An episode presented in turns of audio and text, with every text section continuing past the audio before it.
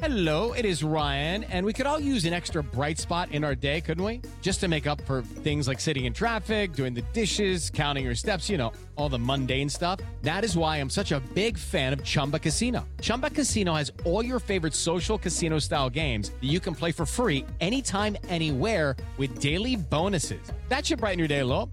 Actually, a lot. So sign up now at chumbacasino.com. That's chumbacasino.com. No purchase necessary. VGW Group. Void were prohibited by law. See terms and conditions. 18 plus. You are listening to the Next Best Picture podcast, and this is our review of The High Note.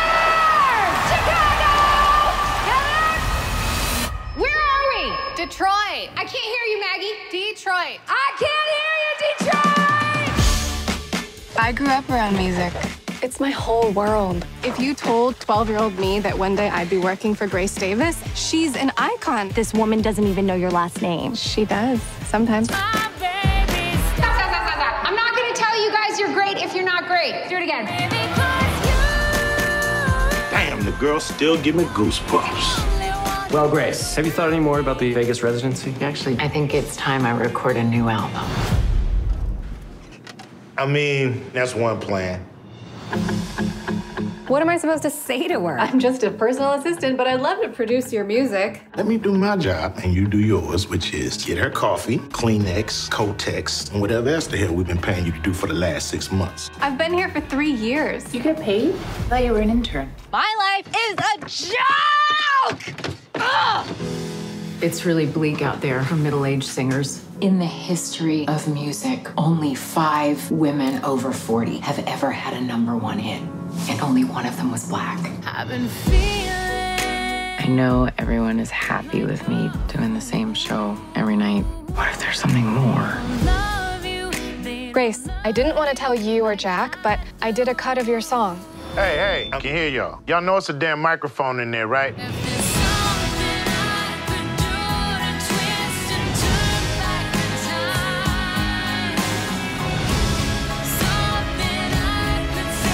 All we got to do is play it safe and stack some money.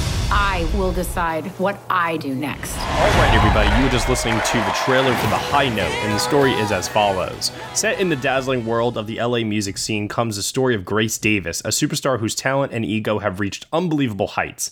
Maggie is Grace's overworked personal assistant who's stuck running errands, but still aspires to her childhood dream of becoming a music producer. When Grace's manager presents her with a choice that could alter the course of her career, Maggie and Grace come up with a plan that could change their lives forever. The film is starring Dakota Johnson, Tracee Ellis Ross, Kelvin Harrison Jr., Zoe Chao, Bill Pullman, Eddie Izzard, and Ice Cube. It is directed by Nisha Ganatra and it is written by Flora Greeson. Joining me for this podcast review, I have Nicole Ackman, Hi, everyone.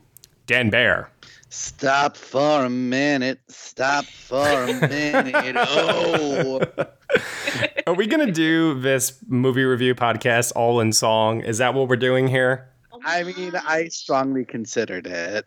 We need something to help us get through these quarantine times. And The High Note is a movie that was released early by Focus Features uh, precisely p- for that reason. Um, it's been released uh, hopefully as a bright spot for people to enjoy uh, the music, to enjoy the fact that Tracee Ellis Ross is getting a um, significant leading role in a movie for a change. And it's also an opportunity for us to appreciate the continued talents of Dakota Johnson and the rise of Kelvin Harrison Jr., which I'm all here for it. Nisha Ganatra is following this up after last year's Late Night, uh, which was well received, and this is another uh, feel good film. And we're here to talk about it today on the podcast. Uh, it is streaming currently, so if you've already seen the movie, great. If you haven't seen the movie, um, we're not going to spoil anything here for you. Uh, so this way, hopefully, you can, uh, after you're done listening, go and watch the movie yourself. Let's start off with Nicole. Nicole, what did you think of the high note? I was absolutely charmed by this movie. I first of all, I think it's so cool to get to see Tracee Ellis Ross in this sort of role where she's playing this kind of music, you know, kind of diva uh, superstar because she is Diana Ross's daughter. And I think that's like a really special thing to get to see her do. And I read a couple of interviews with her talking about how obviously, you know, the character isn't uh, inspired by her mother in any way, but she was able to connect to it because she, you know, grew up seeing her mom um, and and what she had gone through in the music industry. And I think Dakota Johnson is fantastic in it. I think she's just. I, I really hadn't seen her in much before this, but I, I you know I knew her from um. You haven't seen the Fifty Shades Grey movies? I haven't, Matt. I actually have never seen them, but I have seen her on Ellen, so I was predisposed to like. Nicole, I, I recommend highly that you check her out in a movie called Suspiria after this. Oh no, no, don't do that. No, no, no, no, no, no. In all seriousness, though, um, you should actually check out the Peanut Butter Falcon if you haven't seen that yet. I think you would like that. on my list. I just haven't gotten to it. I, I'm sure I will at some point, but I was thrilled to see her and Kelvin uh, Kelvin Harrison Jr. Can I pronounce his name? No, it's because I'm thinking about how hot he is. but there, it's honestly, this is the kind of film that I actually think it's got a pretty great concept and a pretty good script, but these three actors could have carried off a much worse movie based entirely on their charisma. They are so magnetic, they're so fun to watch, and it's kind of the perfect quarantine film. I'm already planning to go over and get my parents to watch it. I, I could watch it like right after I finished watching it. I was like, you know what? I could actually watch it again right now. It's it's a really fun one. Yeah, and we haven't had a movie like that uh, yet during quarantine. So this has definitely been a welcome kind of film for a lot of people, uh, exactly for the reasons that you said. And the cast here definitely are fantastic. Um, well, in my opinion, with one minor exception, but we'll get into that in a little bit here. Dan Bear, what about yourself? Um, you know, last week on the podcast we reviewed The Lovebirds, which had two extremely charismatic, likable actors uh, facing off against a really under par script. And this week we have uh, three really talented, charismatic actors working with a much better script. And lo and behold, the movie is a lot, a significant step up um, from the Lovebirds in terms of major studio comedies that are being released on the you know via streaming during COVID nineteen crisis. Um, I, I I'm with Nicole. Honestly, I had a lot of fun watching this movie. It's very enjoyable.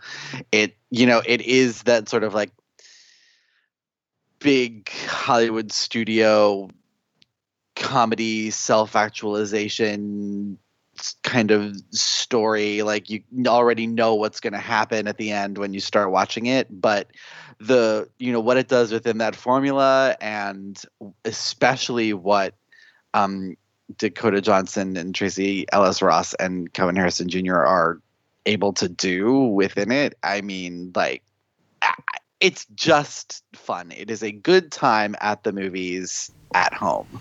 Yeah, I, I can't disagree with you guys on that. This is definitely a feel good movie that I really did enjoy in a lot of ways. Um, I have a couple of nitpicks here and there, but um, I want to start off with a couple of other uh, general thoughts here. One is that I was very surprised um, to find out that this movie uh, was not the Tracee Ellis Ross show, even though this is a good showcase Mm-hmm. role for her.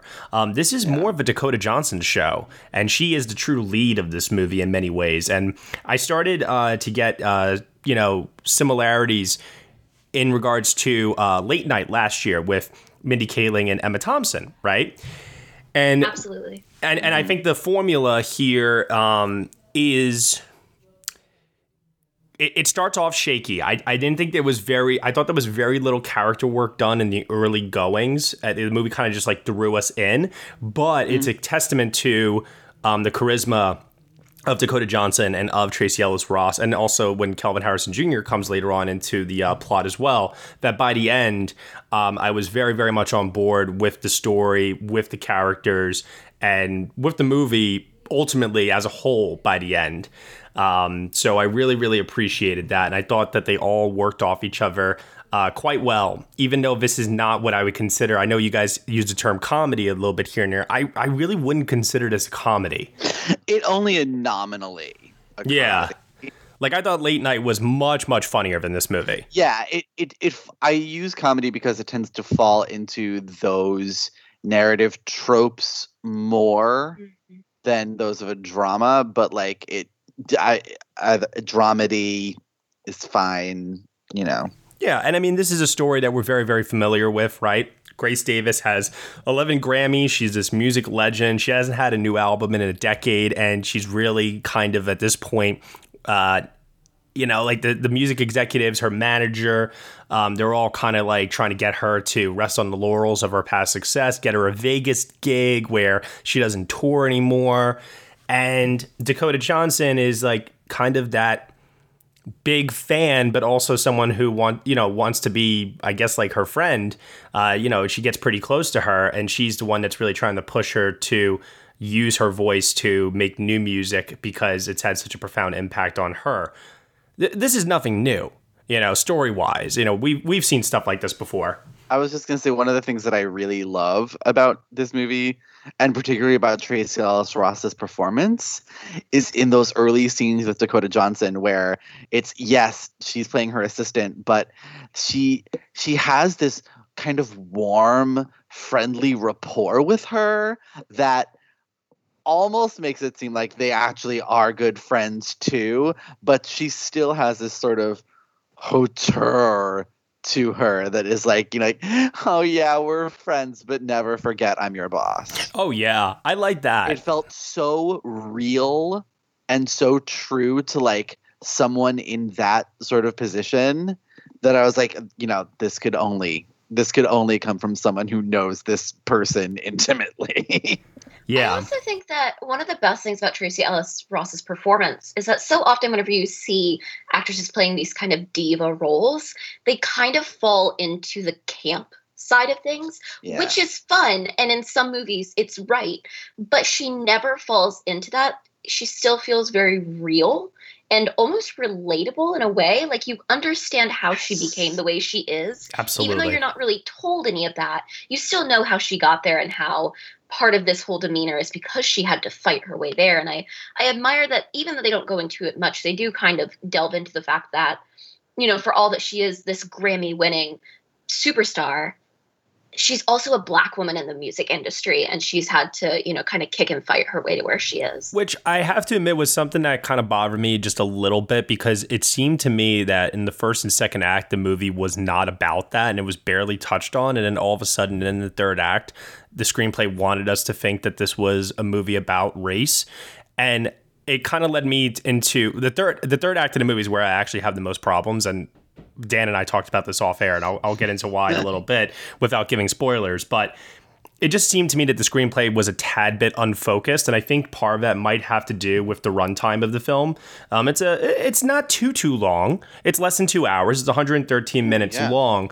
But I did get to get this feeling at a certain point that the movie itself was starting to run out of steam as we got closer to the end. Yeah, there's definitely like um almost like halfway through, I think it sort of switches gears from being this sort of light dramedy about an assistant who's also a music producer and then it switches in one scene one really really good scene it Yeah. must be said Mhm. um, to being about how difficult it is for a woman in the music industry, let alone a middle aged woman in the music industry, let alone a middle aged black woman in the music industry. And it it made it makes the movie feel a little bit unbalanced because I would have liked to have gone more into that. I think that the movie could have gone into more of that. Tracee Ellis Ross is certainly up to it.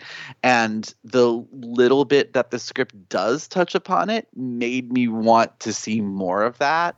Yeah, I mean, I have a note here that says this movie needs more Tracee Ellis Ross. And Yeah. quite honestly, heading into it, that is what I thought I was going to get. I thought I was going to get like a two hander uh, movie with equal screen time, equal perspectives.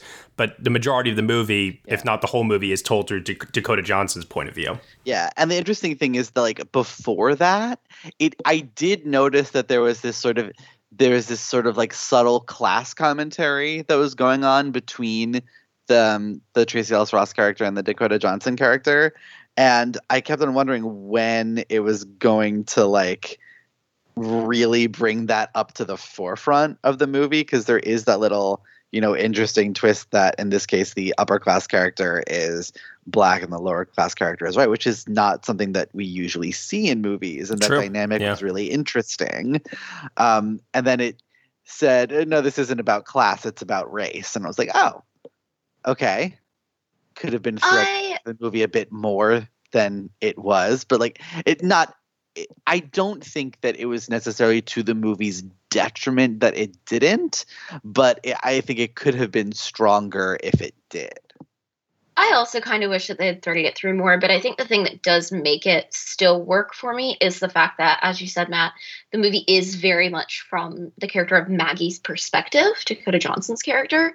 And it kind of makes sense in a way that she maybe wouldn't be thinking about this race thing until uh, there's a scene which she, you know, it, it kind of comes up for the first time.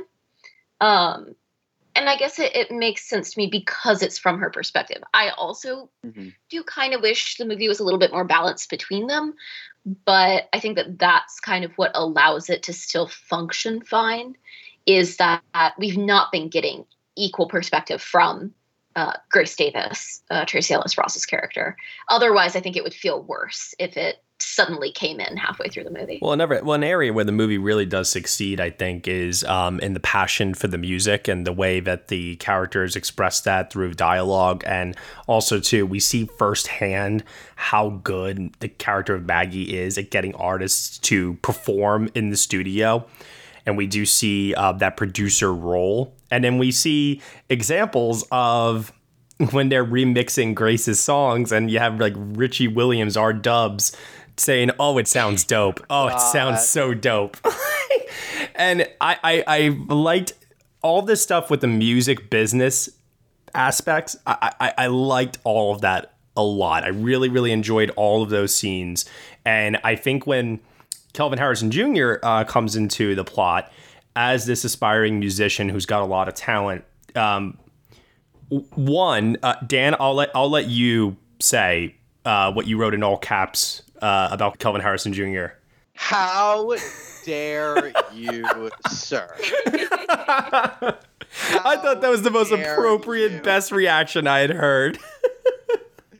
I mean, come the fuck on.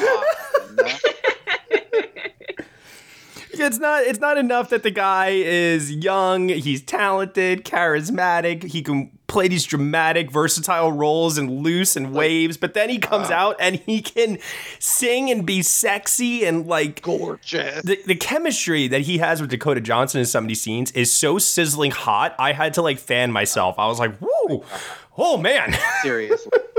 I can't. Ugh. Anyway, Kelvin, Kelvin Harrison Jr., uh, we're big fans of him over here, um, especially when he continues to show new layers uh, and new sides to himself. Um, that's that's always exciting, right? When you have a new actor on the scene and they uh, find ways to surprise you. I liked their scenes in the studio together. I thought all of those were really well done. Everything that takes place in this movie in a music studio is great. Um, the the opening the opening scene where she is where um, Maggie is just mix remixing the live album is so good.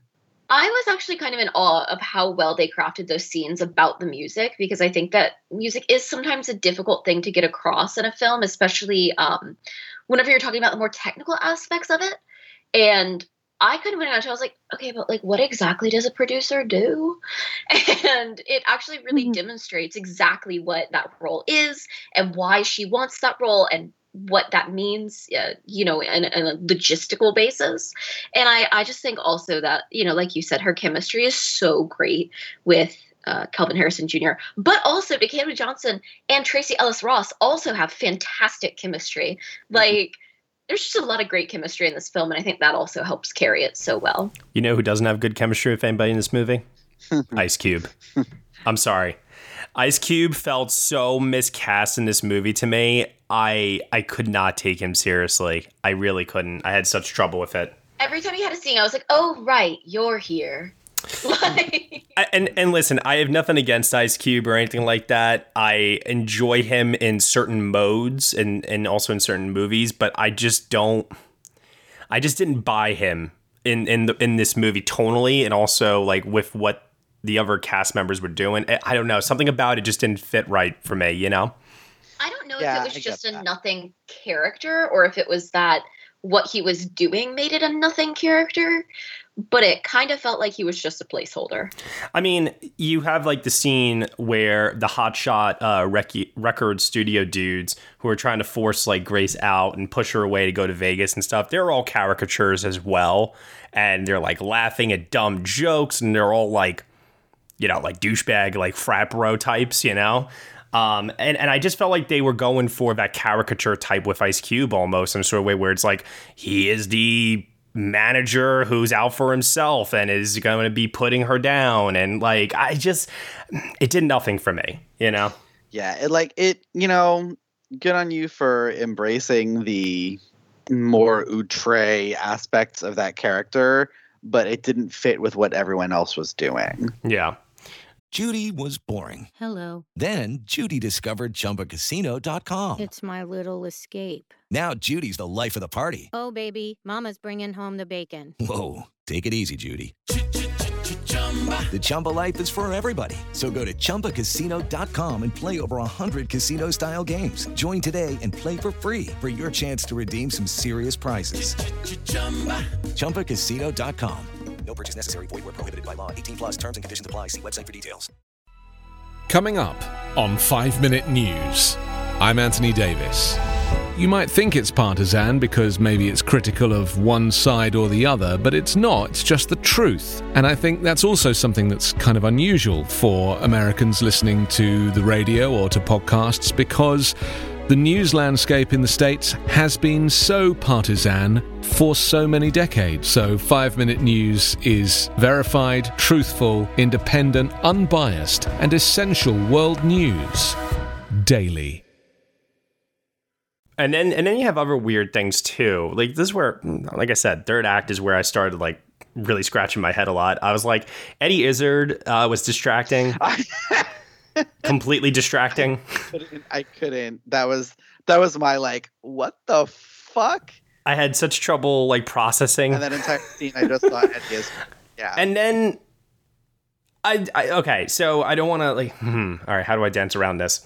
There is a twist in the third act that is completely unnecessary, irrational, silly, and it's an excuse to get certain characters on stage singing together at the very end of the movie and i thought it was cheap and i i thought it was a joke at first i legitimately was like really like this is legit i i i thought it was so poorly poorly it. done What? I loved that the movie went there. I it, when it was revealed, it made me laugh so hard.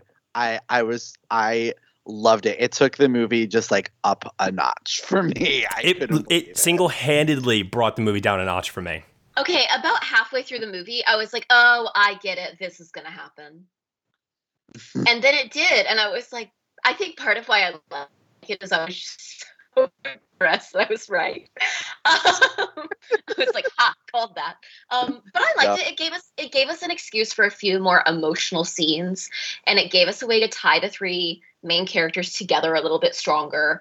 And it didn't make the movie for me, but it also didn't break the movie for me. And like I said, I kind of saw it coming. Like if you watch enough movies of this sort, you know that this sort of thing always happens. where it's like, oh, I, I was oh, hoping that the movie would rise above it and not do it no no Ugh. you know, it tied together some storylines. It made certain things be like, ah, well, it had to be this way. Like that couldn't have happened, or you know, whatever. I didn't mind it, but I, I also get that it's it is one of those like, oh, and here's a twist for you, things that if if you don't like that in movies, you won't like this. yeah Yeah.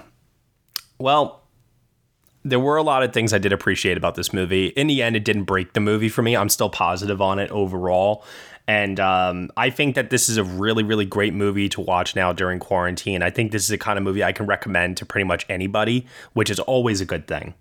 And as a result of that, I think in terms of, well, actually, before I give my grade, I have uh, two other notes here, really quick. I wanted to just save for final thoughts. Um, when Dakota Johnson says to Kelvin Harrison Jr., David, you have an incredible voice. I was like, does he know? like, really? Does he? Um, I mean, he has a really damn good. He voice. does. He does. she's making she's making it sound like she's discovered like the next big thing in music when in all reality he sounds perfectly good. It's fine. Um, but I, once again, I think it's a testament to Kelvin Harrison Jr.'s um, way that he plays this role that I actually did believe it.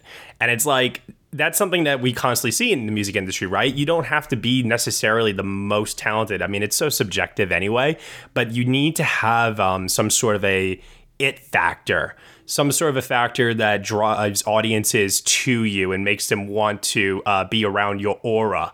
And I do think that Kelvin Harrison Jr. had that factor I here. also think like I too would say that to him like that. Absolutely. I laughed out loud. I, I think the hardest at uh, the comment about open heart surgery when they're like, everything we do is meaningless. Yes. I think that was my favorite li- favorite line in the whole movie. Died. I also really think that they did the whole best friend role with Zoe Chao really well because often that character in a movie is just throwaway and useless and has no effect on anything. But I think that they really utilized it nicely. She has a little bit of impact on the plot. She kind of serves as a foil to remind us that like yeah, this this is the music industry. Like here's this person who's working in this other field to kind of give us a little bit of perspective. And there's also some really nice little funny moments with her. So I think it's a very good example of how to do that best friend trope in a movie like this. I agree. I agree. I thought it was done uh, rather well, and it served its purpose. I also really enjoyed um, the how do I how do I say this? Um, the the through line about uh, Maggie's car. Oh, yes. How awful it is. you need to ask your boss for a raise. Ooh, wait, I am your boss. Yeah. like I said before, that's like those kinds of moments um, where the back and forth between them. Um, I think it really, really helps to deepen the relationship, get us to uh, care, uh, so that this way, you know, by the end, we're really emotionally invested in the journeys of both characters. Then, and it's those, it's those tiny little character moments like that that help in us getting there. Um, there's a lot of music in this movie, a lot of needle drops my personal favorite, if you guys have a personal favorite, feel free to share, uh, was First Cut is the Deepest. Yes, I loved that version of that song. I love that they used that song. I yeah. Mm-hmm. I can't hear that song and not think about Seven Psychopaths anymore, which is kind of a shame, but at the same time, I still really love it. I really loved the um, Bad Girl song. oh, yeah. Mm-hmm. Yes, that was good. That was yes. really fun. But I also I do love um, the "Love Myself" song, which I think they're marketing as kind of the lead single for it. Yeah. And I really enjoyed that number. I think it's really lovely, and I also just am so impressed that like that's Tracee Ellis Ross's first single ever, and she sounds really good on it. It's a really nice song. Like I definitely think this is a soundtrack that, particularly as we're you know kind of going into summer, it feels like a nice one to play like while you're in the car driving or something. Uh, I I can see myself listening to this album. Sure. Totally. Oh, over and over. Mm-hmm. Yeah. And before we get into uh, the film's Oscar prospects, because I'm sure we'll have thoughts on that in just a second here, um, do we have any other final thoughts that we want to uh, mention before we discuss that and our grades? Nicole? Yes. One final thought. The costumes and hair and makeup in this So are good. every single thing that Tracee Ellis Ross wears in this film is so fun. I was like, that's a look, that's a look, oh, Yeah. another look. And I even really like Dakota Johnson's costumes in this. I think they did a really good job at making her feel fashionable but still relatable and not, you know, she's she's not someone fancy and rich yet. Um, my other thing is that one of my favorite things that the film does is when uh, Tracee Ellis Ross's character has a date with Michael B. Jordan. Oh, yes Incredible. so like- funny. yes, ma'am.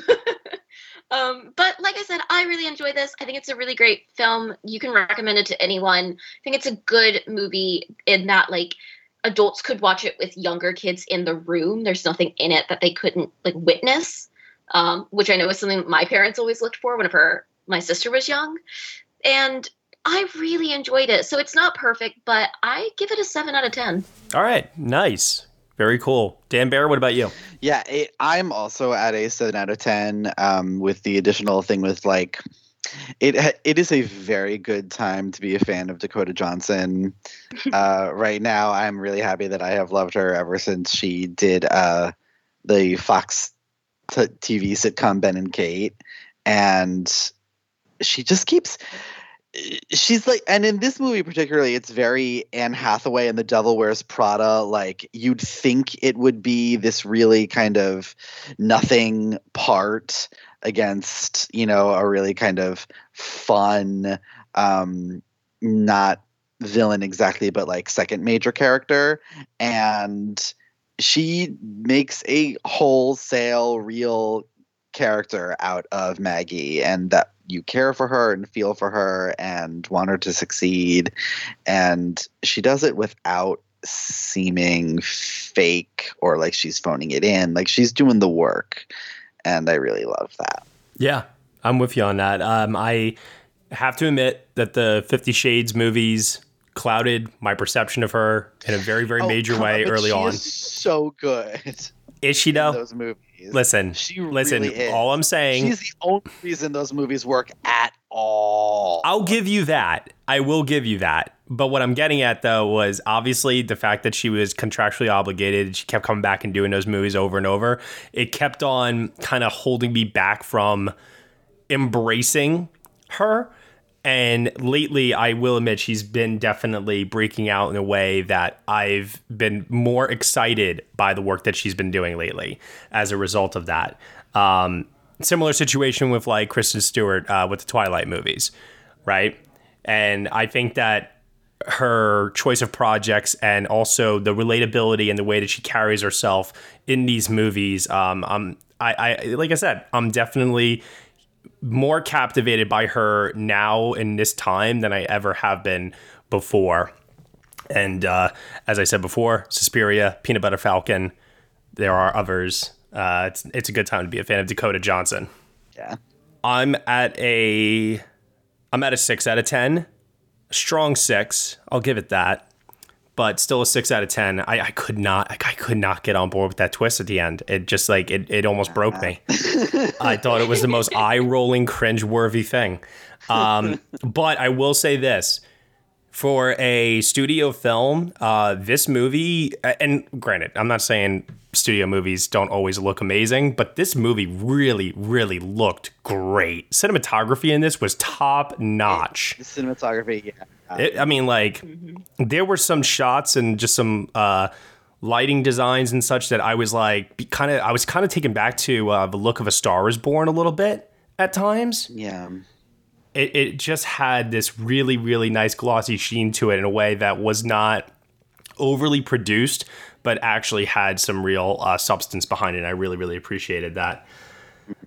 Now, do we think that in a year like this, where we're lacking in contenders, do we think that this movie could break into the best original song category? Because I think the smart money right now is yes.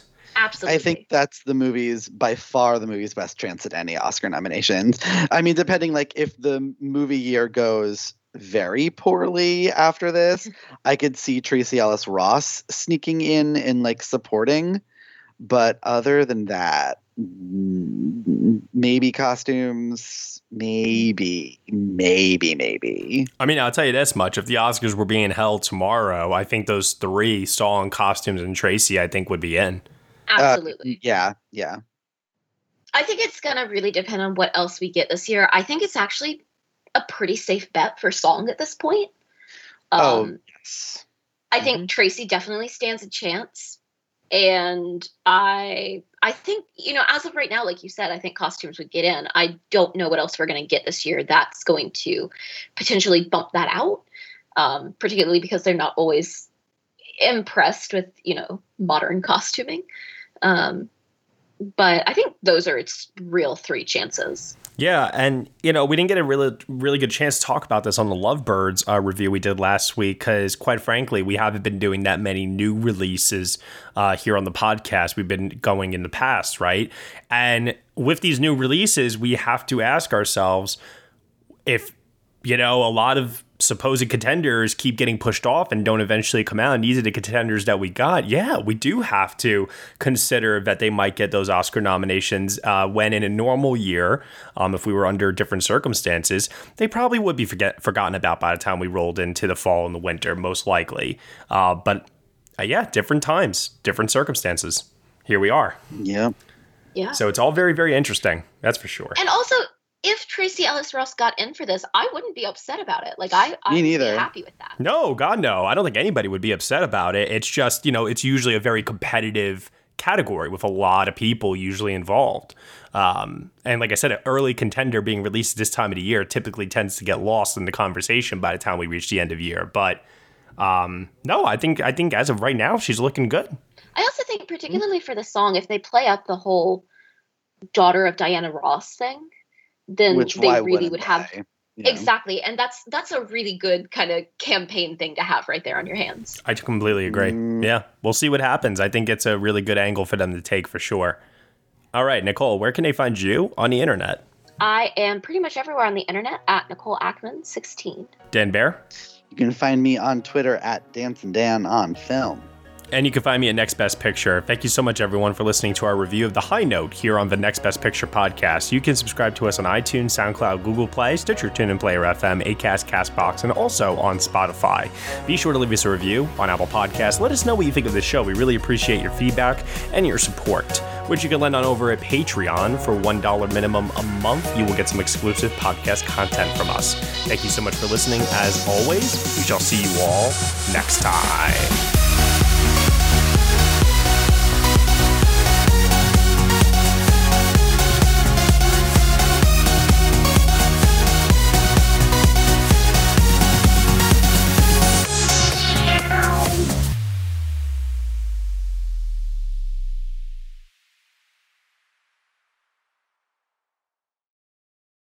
Guys, it is Ryan. I'm not sure if you know this about me, but I'm a bit of a fun fanatic when I can. I like to work, but I like fun too. It's a thing. And now the truth is out there. I can tell you about my favorite place to have fun Chumba Casino. They have hundreds of social casino style games to choose from, with new games released each week. You can play for free anytime, anywhere. And each day brings a new chance to collect daily bonuses. So join me in the fun. Sign up now at chumbacasino.com. No purchase necessary. Group. Void were prohibited by law. See terms and conditions. 18 plus.